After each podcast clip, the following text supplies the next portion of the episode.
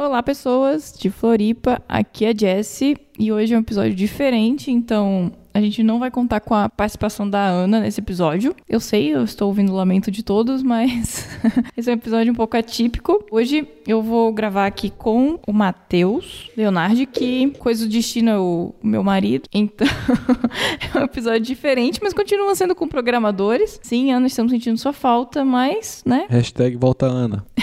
e hoje a gente vai falar sobre um assunto que muita gente, acho que no mercado está querendo saber. Então acho que faz todo sentido esse episódio, que a gente vai falar sobre Python para dados, só que na visão de desenvolvedores. A gente não é analista de dados, a gente não é cientista de dados, não somos especialistas em dados. Quer dizer, na verdade, analista de dados a gente é, né? A gente não é cientista de dados. Teve um trampo bem forte de análise de dados ali, né? É. Então, assim, a gente vai falar um pouco sobre a experiência que a gente teve no projeto anterior, né? Antes de a gente trocar de empresa. Por casualidades da vida, foi o projeto que nos uniu. Então, também tem isso. A gente não vai falar exclusivamente desse projeto, né? Assim, eu trabalhei quase dois anos numa área de Big Data, né? De dados. E o Matheus, um ano, mais ou menos. Trabalhei um ano bem forte com dados, com massas de dados realmente grandes na casa dos terabytes. Então, foi uma experiência bem rica e interessante. É, principalmente para mim que vinha de uma vertente bem mais puxada para web, bem mais puxada para esse tipo de escalabilidade, né? E de repente surgiu essa oportunidade para trabalhar com dados, foi inesperado, não foi tão planejado, mas foi bem interessante, eu consegui aprender muito e agregar bastante para minha carreira. Sim. Então vamos soltar a vinheta e aí a gente continua o, o episódio.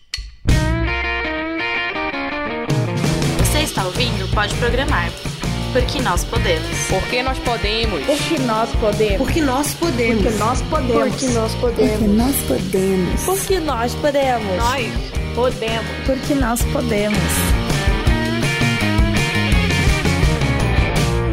Então, você que está ouvindo nosso podcast, já conhece o nosso programa de apoiadores? Sim, nós temos um programa de apoiadores do PicPay, que é nosso parceiro aqui. E por que, que a gente tem esse programa de apoiadores, Ana? Minha filha, porque assim, boletos vêm, né? E já basta os boletos que eu tenho que pagar das fraldas, escolas. Tem o boleto Pode Programar, ele poderia ser sozinho.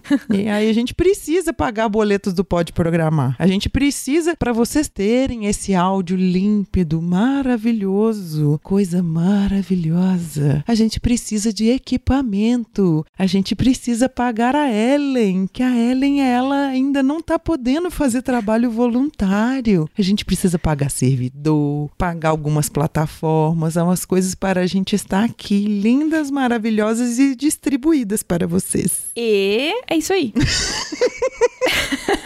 Bom, e nós temos dois planos. Um de cinco reais, que você nos ajuda, e só ajuda mesmo, mas muito obrigada. E temos um outro de 20 reais, que é para quem também quer concorrer aos nossos sorteios mensais, que a gente está sempre fazendo. É sorteio de livros, Uhum. é, às vezes caneca, Uhum. às vezes cursos, depende, mas normalmente são livros. E sim, são livros de programação, livros bem legais. Uhum. Às vezes vem comentários, né, nele. né? Ah, sim, sempre vem uma assinatura, normalmente minha. é isso aí. Então, se quiser nos apoiar, é só acessar podeprogramar.com.br barra apoiadores. Ou então é só procurar a gente no PicPay por Pode Programar, que também você encontra para nos apoiar. Uhum, exatamente. Nós estamos em todos os lugares. Só procurar por Pode Programar que você vai nos achar em vários lugares. aí. Exatamente. E aí a gente fala no final deles.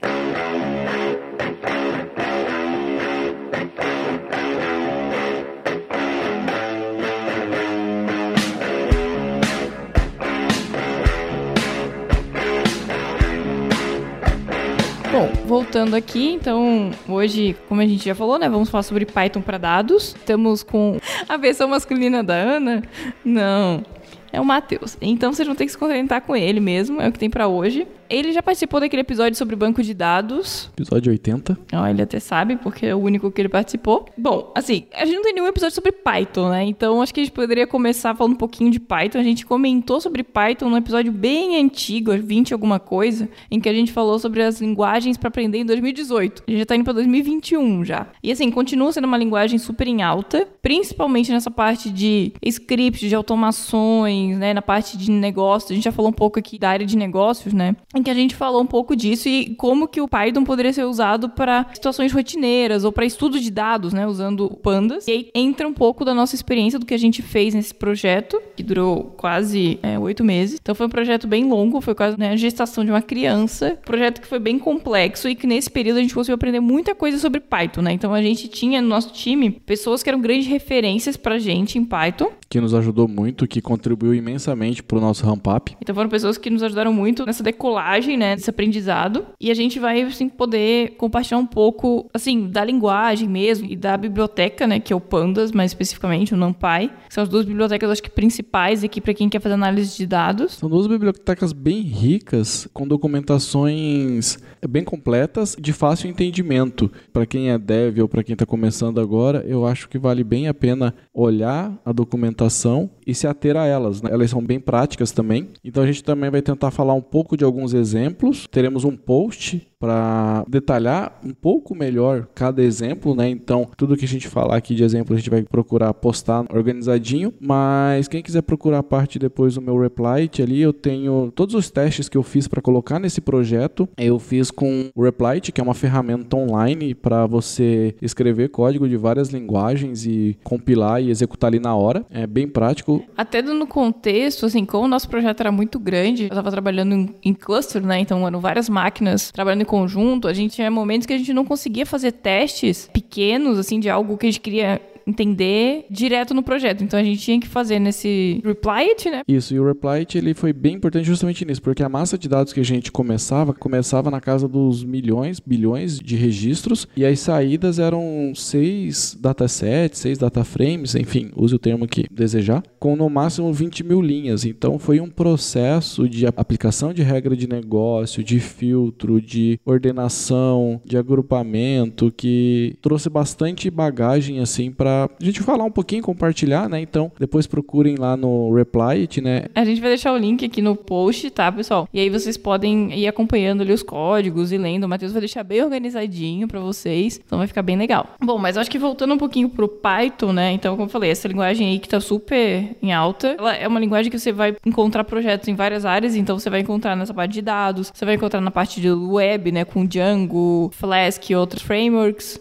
Na parte de dados, inclusive, muitos matemáticos fazem uso dessas bibliotecas NumPy e Pandas e algumas outras auxiliares para lidar com um volume de dados gigante para eles, enfim, encontrarem a nova fórmula do milhão. Eu acho que a gente falou um pouquinho de Python já em episódios anteriores, comentou algumas coisas, né? E eh, quando a gente fala de Python, principalmente na parte de dados, a gente às vezes fala também de R, né? Que é uma outra linguagem que eu lembro que quando a gente fez esse episódio, acho que em 2018, eu nem conhecia R, era uma linguagem que eu não não conhecia, nunca tinha ouvido falar. E assim, ela sempre aparece entre as mais usadas e tal, por essa questão científica, né? Então ela é muito usada no mundo de análise de dados. Então, mesmo que quem não é desenvolvedor de carreira, né, de formação, acaba usando o Python ou o R para fazer esses estudos, porque é muito mais fácil do que trabalhar num Excel da vida. Não que não dê, tá também, mas tem algumas coisas que vocês vão ver que facilitam bastante a vida. Assim, falando mais, né, voltado para dados realmente, que é o que a gente quer falar aqui hoje para para vocês. Bom, acho que a gente pode falar o Pandas, essa biblioteca que a gente usa para basicamente criar data frames ou datasets, né? Que são é tabulado, né? Então é tipo, é como se eu É criasse uma colunar. grande, É, é, um dataset. Quando você vai, por exemplo, trabalhar com um dataset padrão para web, ou quando você vai trabalhar com objetos como listagens e arrays, você geralmente trabalha linear, ou seja, você trata registro a registro. Quando você vai por uma estrutura colunar como é o Pandas, né, e ele traz isso do mundo de Big Data, onde é muito comum você tratar as coisas de forma colunar, ao invés de você aplicar uma fórmula linha a linha, você vai aplicar uma fórmula indicando a coluna inteira. E através dos mecanismos dele, do índice que ele gera sozinho por padrão, ou você informa para ele em algum momento, seja quando cria, ou seja em um momento posterior, você pode informar um índice. Inclusive esses índices do DataFrame você pode alterar eles no decorrer do teu código conforme tua necessidade,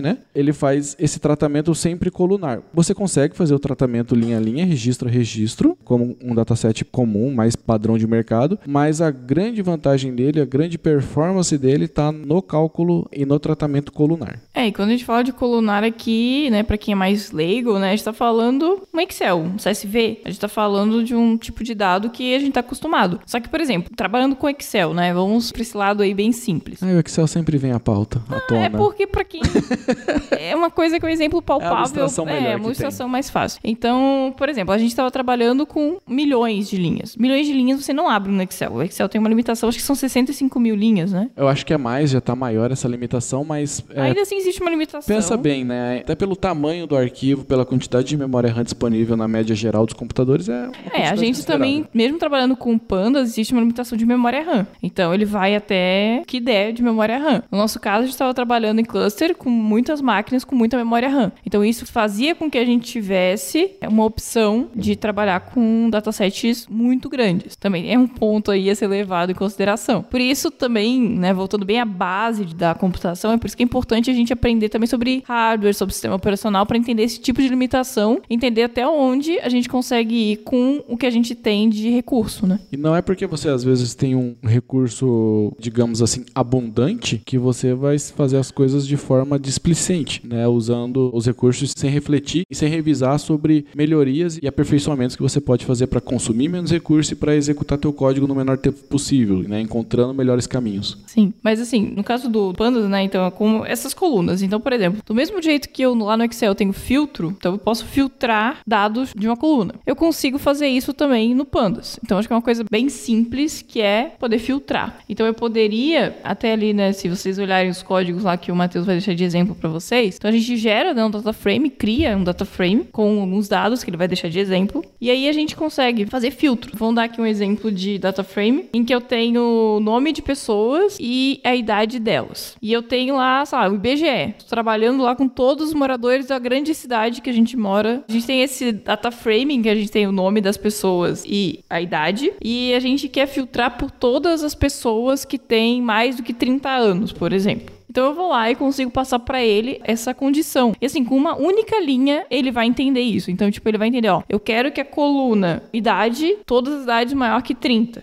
E aí, o que, que ele vai fazer? Ele vai remover do dataset tudo que for menor, que tiver menos que 30 anos. Mas você pode estar se perguntando, ah, mas eu também posso fazer isso com Lambda no Ruby, no C Sharp, no Java, não é mesmo? Não, não, não, não. O mecanismo é completamente diferente. A forma como o Pandas lida com esse montante de dados é completamente distinto. Para quem tiver curiosidade e quiser ir mais a fundo, recomendo a pesquisa, né, para entender, por exemplo, né, como funciona um Lambda no C Sharp, como ele faz um filtro de um where, né, e atrás do código fonte, de repente ver se encontra e vai atrás do Pandas para entender como ele faz, vai perceber que existe uma diferença bem grande. Até porque o objetivo deles são completamente distintos, né? Cada um é para um objetivo. É, e se você estiver trabalhando com um dataset muito grande, como era o nosso caso, cara, você vai morrer. Não tem, o sistema não vai aguentar, né? Se você tentar fazer isso usando Lambda, provavelmente Não aguenta. não aguento, assim, a gente fazia esse processamento todo, né, gerando no final oito datasets com 30 mil linhas, alguns menos, né, na verdade alguns eram menores. A gente começava na casa dos milhões, terminava em mil, em milhares, é, isso demorava mais ou menos uma hora, né, todo o processamento. Mais ou menos uma hora o processamento, tirando a parte de persistência, que a gente fazia várias etapas de persistência no ambiente de Big Data, que não é tão veloz quanto um relacional pelo tamanho do volume de dados, né? Então a gente, tirando aí isso aí, daria uns 30, 40 minutos no máximo de É, mas tinha um pedaço lá que era o mais demorado, que era aquele que ele fazia num for, né, que era a parte que a gente não usava pandas. Isso, era uma parte que a gente não teve o tempo, na verdade, de aplicar a melhoria, né? A gente não conseguiu chegar ali. Então, foi onde a gente usou o for e chegou um pouco mais próximo de um uso normal de um dataset comum que a gente está acostumado, né, do Python. E dava para ver assim, claramente a diferença de performance que o Pandas tinha, né? Mas era um, um miolo de negócio ali que era realmente bem complexo e para a gente chegar naquele resultado para atender o negócio foi uma caminhada longa e não tivemos o tempo de É, aprimorar. na verdade, até pro final, assim, depois de uns seis meses, a gente já tinha até uma ideia de como melhorar isso pra tirar isso for, né? A gente queria fazer tudo com pandas mesmo. E a gente tinha um caminho, uma ideia de como fazer isso. Mas não deu tempo de aplicar. Mas a gente tinha essa ideia. Mas, bom, acho que de filtro, assim, é interessante mostrar, né? Então, ali depois vocês podem ver os exemplos. Então, dá pra fazer. Ah, eu quero. De campo nome é, lá, Maria e idade 20. Então, você vai conseguindo filtrar no nível bem alto, assim, né? A gente que a gente trabalhava, eu lembro que a gente trabalhava no projeto com filtros, sei lá, 4, quatro, seis, sete opções de filtro dentro de um data frame, assim. Só em um, né? Tipo, um Só em filtro. Mas tinha vários. Você consegue fazer bastante coisas. Ah, eu quero tirar onde o campo é nulo. Não quero que venha campo nulo. Tá, por exemplo, tem um campo lá que ele é muito importante. Por exemplo, idade, né? Você tá fazendo um estudo e idade é um campo obrigatório. Ou que a data de nascimento não seja válida, ou a idade É. não seja válida, né? Às vezes por um dado que está incorreto. É, dependendo do estudo que você tá fazendo, é interessante. Então você tem essa possibilidade de fazer essas limpezas. É, você consegue também filtrar por lista, né? Então, tipo, ah, eu quero que o nome esteja dentro dessa lista, né? Então tinha casos que a gente fazia muito isso, assim. A gente tinha listas grandes, a gente nem sabe quantos a gente tinha ali, era uma coisa que era uma variável, a gente não sabia. E a gente passava uma lista pro nosso data frame e falava assim: eu quero que retorne tudo que tiver na coluna X, essa lista aqui. Então, isso aí também a gente usava muito. Contents também a gente conseguia fazer o uso, né? E você consegue informar para ele se você quer que seja case sensitive, se você quer que considere os nulos ou não, né? Então, se você, por exemplo, passar o parâmetro tradicional NA false, vai mudar todo o seu resultado em cima disso. É, mas só, só voltando, explica o que é o NA pro pessoal que. Pra quem não tá no mundo do Pandas ainda. O NA é quando o dado não existe, né? Então, o NA ele é um indicativo de quando o dado não existe por alguma razão que seja. Então, você pode passar isso para dizer se você quer ou não que ele considere. Repito, a documentação é bem rica, então são vários termos que a gente vai usar, que a gente vai tentar explicar aqui, mas vale a pena vocês darem uma olhada lá, né? Procurar no Google Pandas Python, né? A gente vai deixar no post o link para a documentação oficial. Vai deixar o link lá para vocês pesquisarem os métodos e entenderem um pouquinho melhor como funciona, mas recomendo, é bem divertido e para trabalhar com volume de dados grande é bem interessante. Se vocês derem uma pesquisada na internet, vocês vão ver que algumas almas boas deixam disponíveis CSVs gigantes assim de alguns megas, gigas, enfim, depende do que vocês querem brincar, você consegue achar por aí. Com dados fake é onde você consegue carregar isso e testar localmente na tua máquina e manipular e enfim, fazer os testes. É, dá pra, né, o Jupyter, né, que é uma ferramenta voltada para trabalhar com dados, com pandas. Ele é um notebook, né, que chamam, né, tipo, um, é um ambiente já meio que pré-configurado, onde você sobe lá o seu CSV, sua massa de dados e começa a escrever os comandos. Pouca configuração, assim, basicamente é para leigos mesmo, não é para tão programadores, assim, não é voltado para programadores, é voltado para cientista de dados, então é para ser mais fácil para o pessoal não ter essa complicação, né? Exato. Então acho bem interessante, a gente vai colocar o exemplo lá no post, né? Tentar deixar bem explicado, mas outra coisa interessante e importante de falar é que o filtro no Pandas ele sempre vai funcionar melhor quando um índice estiver aplicado na coluna. Claro que você não vai conseguir aplicar, sei lá, você vai fazer o filtro em 20 colunas. Você não vai fazer um índice com 20 colunas ou ficar trocando de índice a todo santo momento. Mas se você puder privilegiar filtros ou organizar o teu código, organizar a tua lógica para privilegiar os filtros que usem os índices que você definiu, ou você troque algumas vezes de índice para fazer isso, dependendo da situação, você vai obter uma performance bem maior, porque o Pandas ele trata de forma diferenciada essa questão. É, depois quando a gente falar ali de merge, acho que vai fazer mais sentido. Né?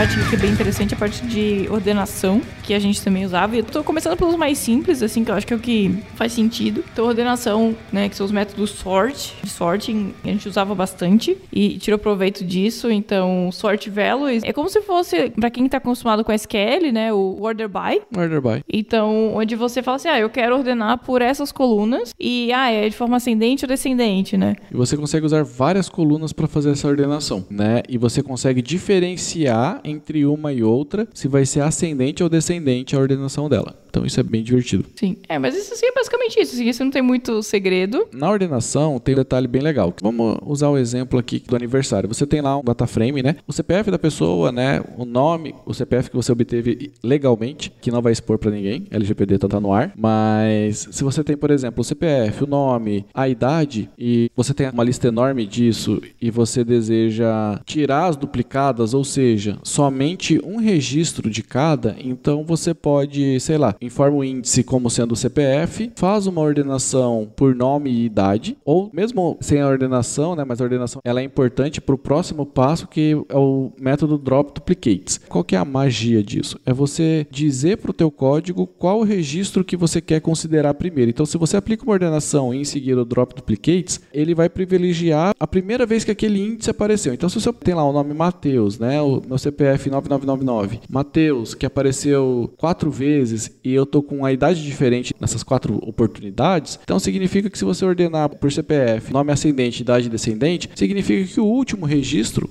que é onde eu tenho uma idade maior, vai ser o mais correto. Mas isso pode ser, por exemplo, uma data de atualização do registro, a última vez que o cara fez o login no sistema, enfim, o parâmetro que você caso, considerar. a gente tinha um status, né? Então esse status era o que definia pra gente o que era mais importante. Era o status, datas também, então eram várias colunas, mas o status era o principal. Então, a hora que você aplica o drop duplicates, o que, que ele vai fazer? Ele vai pegar daquele índice, o primeiro registro que ele encontrar, os outros ele vai eliminar. E ele vai fazer isso índice por índice. Cara, e isso é lindo, porque assim, você escreve uma linha, E você resolve o teu problema. você resolve o teu problema. É como se fosse um distinct aprimorado, talvez um group by, Mas no SQL não existe desse nível. mas nesse nível não existe no SQL, porque o group by, o distinct, ele precisa que os dados sejam iguais para ele fazer o agrupamento. É, até dá pra fazer esse tipo de coisa no SQL, mas você não vai ter um comando único como esse drop, assim. Você vai usar muitas linhas para chegar lá. Vai, vai sofrer um pouco. Mas se você gosta de SQL, o Pandas também consegue aplicar alguns comandos SQL no dataframe dele de forma bem otimizada.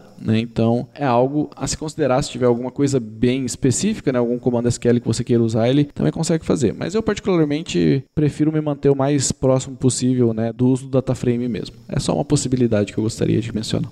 Outra coisa que também que é interessante, indo pra esse lado, acho que é o group by, né? Que também dá pra fazer esse agrupamento. É diferente do drop, né? Que você tá falando que o drop, ele vai remover as colunas que estão duplicadas pelo índice, né? Já no caso do group by, ele vai só, tipo, agrupar, mas se ele encontrar dados divergentes, vai continuar tendo linhas duplicadas, se esse for o caso, né? Seguindo assim nessa lógica do agrupamento, mas fugindo um pouquinho, você também tem a possibilidade de fazer o merge de dois datasets, né? Então seria algo similar ao Union Wall ou um Inner Join, alguma coisa assim. Então você pode pegar dois dataframes que compartilhem do mesmo índice, né? Idealmente, então você coloca o mesmo índice para ambos, né? Então se você tem um dataframe lá com as datas de aniversário, que seja o CPF, ou dataframe que seja alguma outra coisa, né? Se você tem o mesmo índice, você consegue fazer o merge e você consegue dizer se é left join, se é right join, se é inner join. É, por isso que eu digo que pra mim ele é muito mais parecido com o join. Exatamente, porque tem um comando que é pro union mesmo. Tem também, mas eu usava bastante o merge. É, eu não, eu também usava muito merge, mas é por isso que eu digo que o merge pra mim, ele é o equivalente ao inner join. Ele é mais equivalente ao inner join. Assim, o tempo que você ganha pra fazer essas coisas, esse é o lado incrível, acho que, do Pandas. O que mais que a gente tem aqui de comando? Ah, tem aqueles de where, né, que dá pra fazer algumas consultas, mas aí é aquele é usando o NumPy, né? Isso, aí já indo pra biblioteca do NumPy. É, eu acho que primeiro explicar o que é o NumPy, né? O NumPy também é outra biblioteca. Ela é mais voltada para trabalhos com números, né? É trabalhos matemáticos mesmo. É olhando para matrizes né, de larga escala, funções matemáticas. Ele trabalha em complemento com pandas. Sim, ele é um complemento. É uma extensão, né, bem dizer.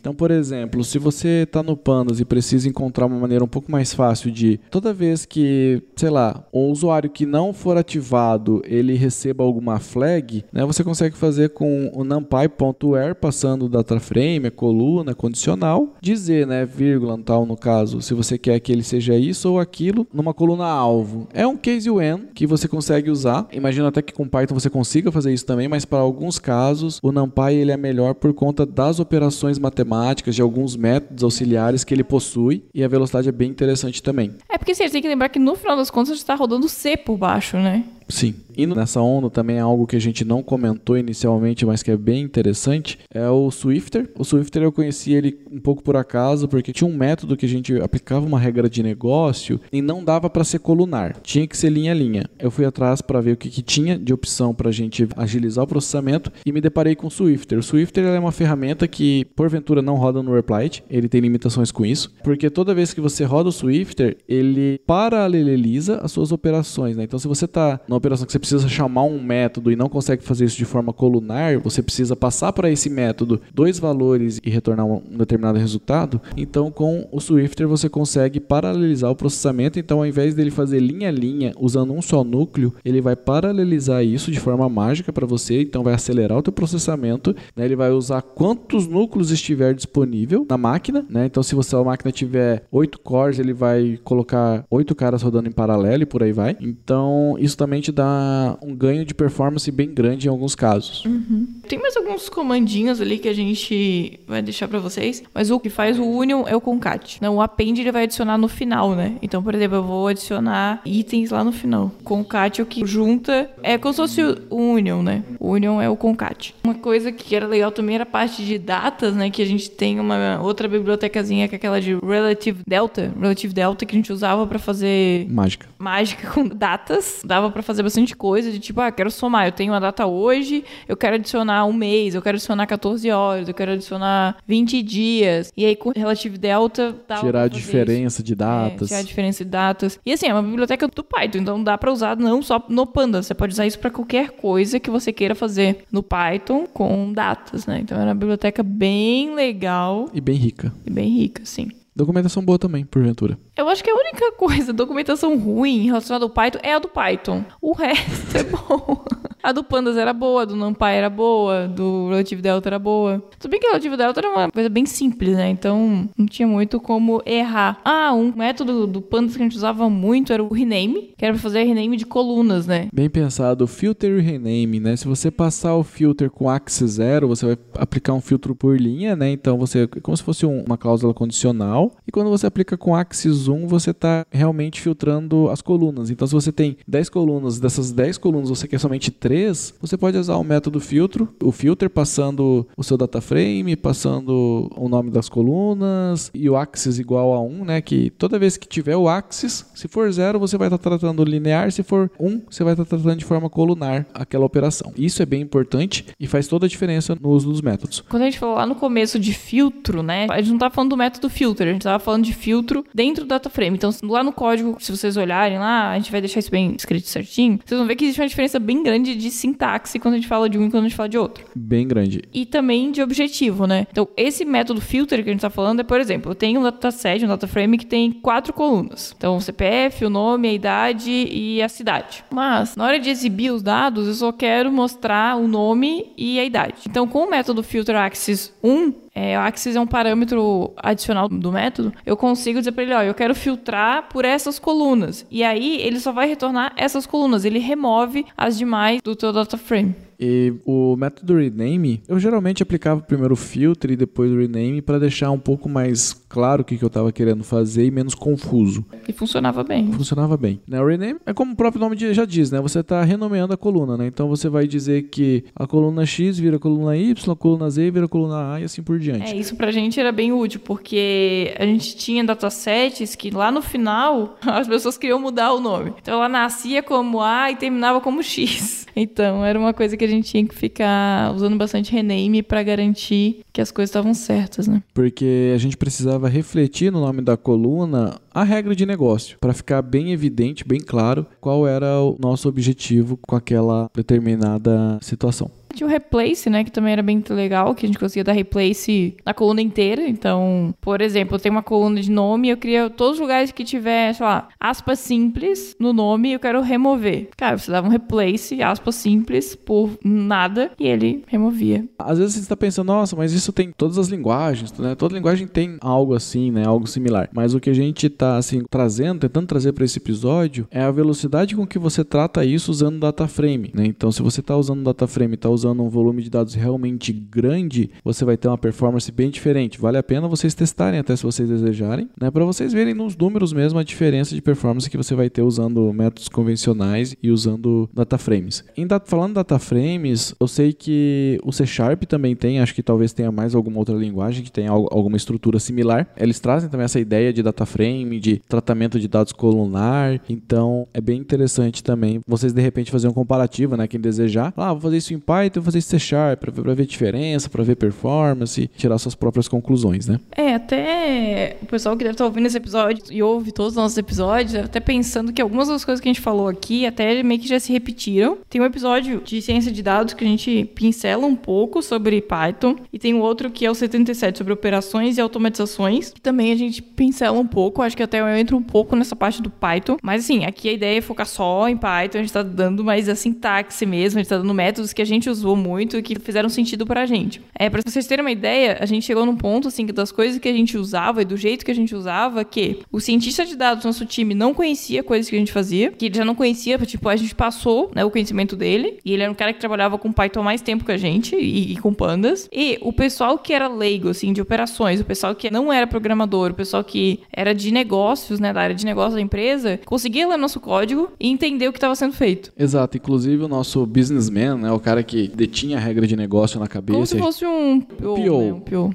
Product owner, né, um gerente de produto. Então, chegou num ponto que a gente mostrava o código para ele de fato e ele falava: ah, "Não, cara, o problema tá nessa linha aqui, se você fizer dessa maneira vai funcionar". E realmente acontecia, porque o código estava muito bem descrito, a forma como você consegue fazer as operações e gerar os resultados com pandas fica bem limpo, fica bem simples, bem tranquilo de entender. Então, quando o cliente viu pela primeira vez o código, a gente, né, na verdade eu fui mostrar uma outra coisa, ele viu sem querer o código e ele opinou em cima do código, aquilo para mim foi o máximo, assim, aquilo ali foi a satisfação de que a gente estava fazendo um bom É, trabalho. até porque assim, a gente tinha uma documentação, né, prévia, mas a gente não tinha uma documentação do que a gente tinha feito. A nossa documentação era o código, que era legível. Bem legível. Então, essa foi a parte assim mais legal assim o resultado, né? Então, não só a gente atingiu os objetivos propostos, mas também a questão de legibilidade do código, aquelas regrinhas que todo programador está sempre é, recitando, né? A gente conseguiu aplicar. Os nossos nomes de data frame eram gigantes. É, não eram nada curtinhos, não eram DF1, ficava claro. DF2, DF3. É, não, como já vimos. Não quero falar sobre isso. Bom, você pode instalar o Python com Pandas ou Jupyter, né, que eu falei, esse ambiente já meio que pronto e de uma forma mais fácil para você brincar com Pandas. Então também é uma coisa bem interessante. Quem está na análise de dados, para quem está começando nisso, acho que vale a pena dar uma consultada nesse tal Pandas, nesse tal NumPy, nesse Swifter, porque é algo que talvez seja útil, né? É, trazendo um comentário de um amigo meu, né? Tava conversando com ele essa semana e ele tá fazendo uma conversão na carreira dele, ele tá indo para de finanças e essa área de análise de negócios e, enfim, tudo relativo a investimentos e área financeira. E ele falou assim: "Pô, cara, toda a vaga de estágio que eu tô olhando, parece que Python, Java e essas coisas assim é como se fosse inglês e espanhol de alguns anos atrás. Então, assim, o inglês e o espanhol já é basicamente obrigatório para quem programa, né? É bem comum, né? É difícil você não ver uma vaga que, demande inglês, mas é bem interessante que para a área de negócio, para as pessoas de negócio, já está começando a ser exigido isso, né? Hoje, quando eu faço, por exemplo, essa semana eu tô finalizando uma entrega com meu colega de trabalho, aonde a gente não vai entregar um Excel para a pessoa a gente vai entregar uma base de dados e ela vai fazer uma análise em cima da base de dados, usando uma ferramenta de BI, né, de Business Intelligence. Então, não é mais com Excel, com essas outras ferramentas. Então, como tudo tomou uma proporção gigantesca, onde o volume de dados é muito grande, onde tudo é muito absurdo, onde você precisa cruzar várias informações, então acaba sendo necessário você né, também conhecer esse negócio e aí as pessoas que não são programadoras acabam tendo que ter algum conhecimento sobre isso. É daí que entra o Python e aí que entra o Pandas para fazer essa facilidade. Porque assim, né, para quem conhece SQL, É outra ferramenta importantíssima é, para quem faz análise é, de dados. É outra coisa bem importante para negócios, mas ainda assim eu acho que não sei, eu não sei o que é o mais fácil, porque como eu já tinha toda a base SQL quando eu fui trabalhar com Pandas, então eu já tinha essa base. Para mim é, é como eu falo, tudo que todos os exemplos que eu dou, Faz eu, um depara. eu faço um depara porque é natural pra mim, né? Tipo, eu só não achei o grupo Concat tem aqui. Grupo Concat tem? Ah, Grupo Concat é o assunto do dia, é o trend topic do trabalho de hoje que eu acabei precisando e a Jéssica me deu uma mão e me lembrou dele para fazer uma operação mágica aqui. É que assim, é uma ferramenta muito poderosa, né? A gente entregou um projeto bem grande e dentro de um tempo, assim, pode parecer oito meses muito tempo, né? Quando a gente fala de um projeto, mas assim, o tamanho do nosso problema não era simples, né? Era o cálculo da receita recorrente da empresa. Essa era uma dor da empresa há muitos anos e eles não vinham conseguindo resolver. A gente conseguiu resolver utilizando esse conjunto de ferramentas e resolvemos like a charm, né, como alguns gostam de dizer. É, de um jeito é, elegante, né?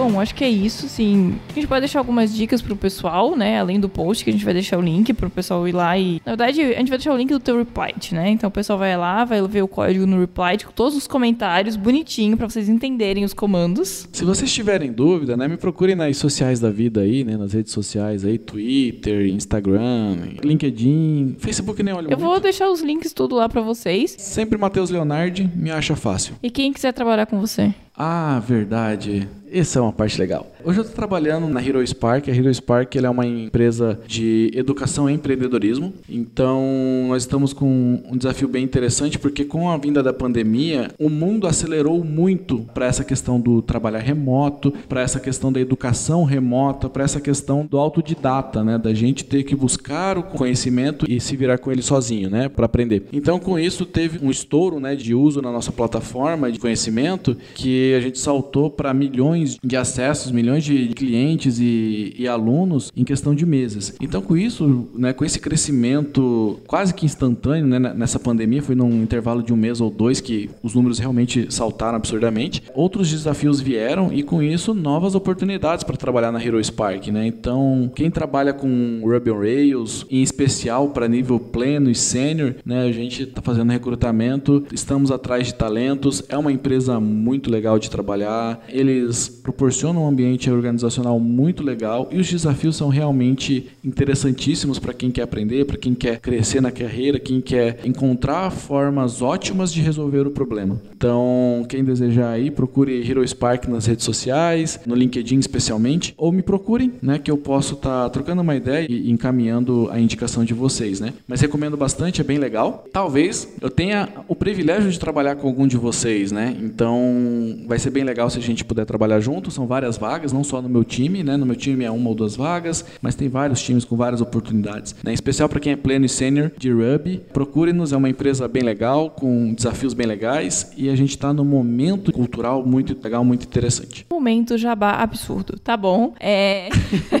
Então, pessoal, acho que é isso, tá? Se você quer bem, bem livro, bem básico mesmo, use a cabeça Python. Pra quem tá começando mesmo e quer uma coisa bem beabá, é a linha Use a Cabeça, que são livros, cara, muito didáticos e ajuda bastante aí. Até falando isso, tem um livro de padrões de projetos, né? Design Patterns do Use a Cabeça, que também é bem legal. Então, é isso. Todos os links que vocês precisam vão estar no post, como eu já falei várias vezes. E qualquer coisa, qualquer comentário. E quem quiser também falar comigo, né? Pode me procurar nas redes sociais como Jess Zanelato, também o link vai estar aqui no post. E quem quiser falar com o podcast, né, com o pessoal, eu e a Ana, né, a entidade Pode Programar, é arroba Pode Programar. Nós estamos em todas as redes sociais, como arroba Pode Programar, com o Demudo. No Spotify, né, os episódios saem lá todo dia 10, dia 25, quando não falha. Estamos também no YouTube, estamos em qualquer plataforma aí de podcast, você é só nos procurar que vocês nos encontram. Tchau, tchau, pessoal, e até o próximo episódio.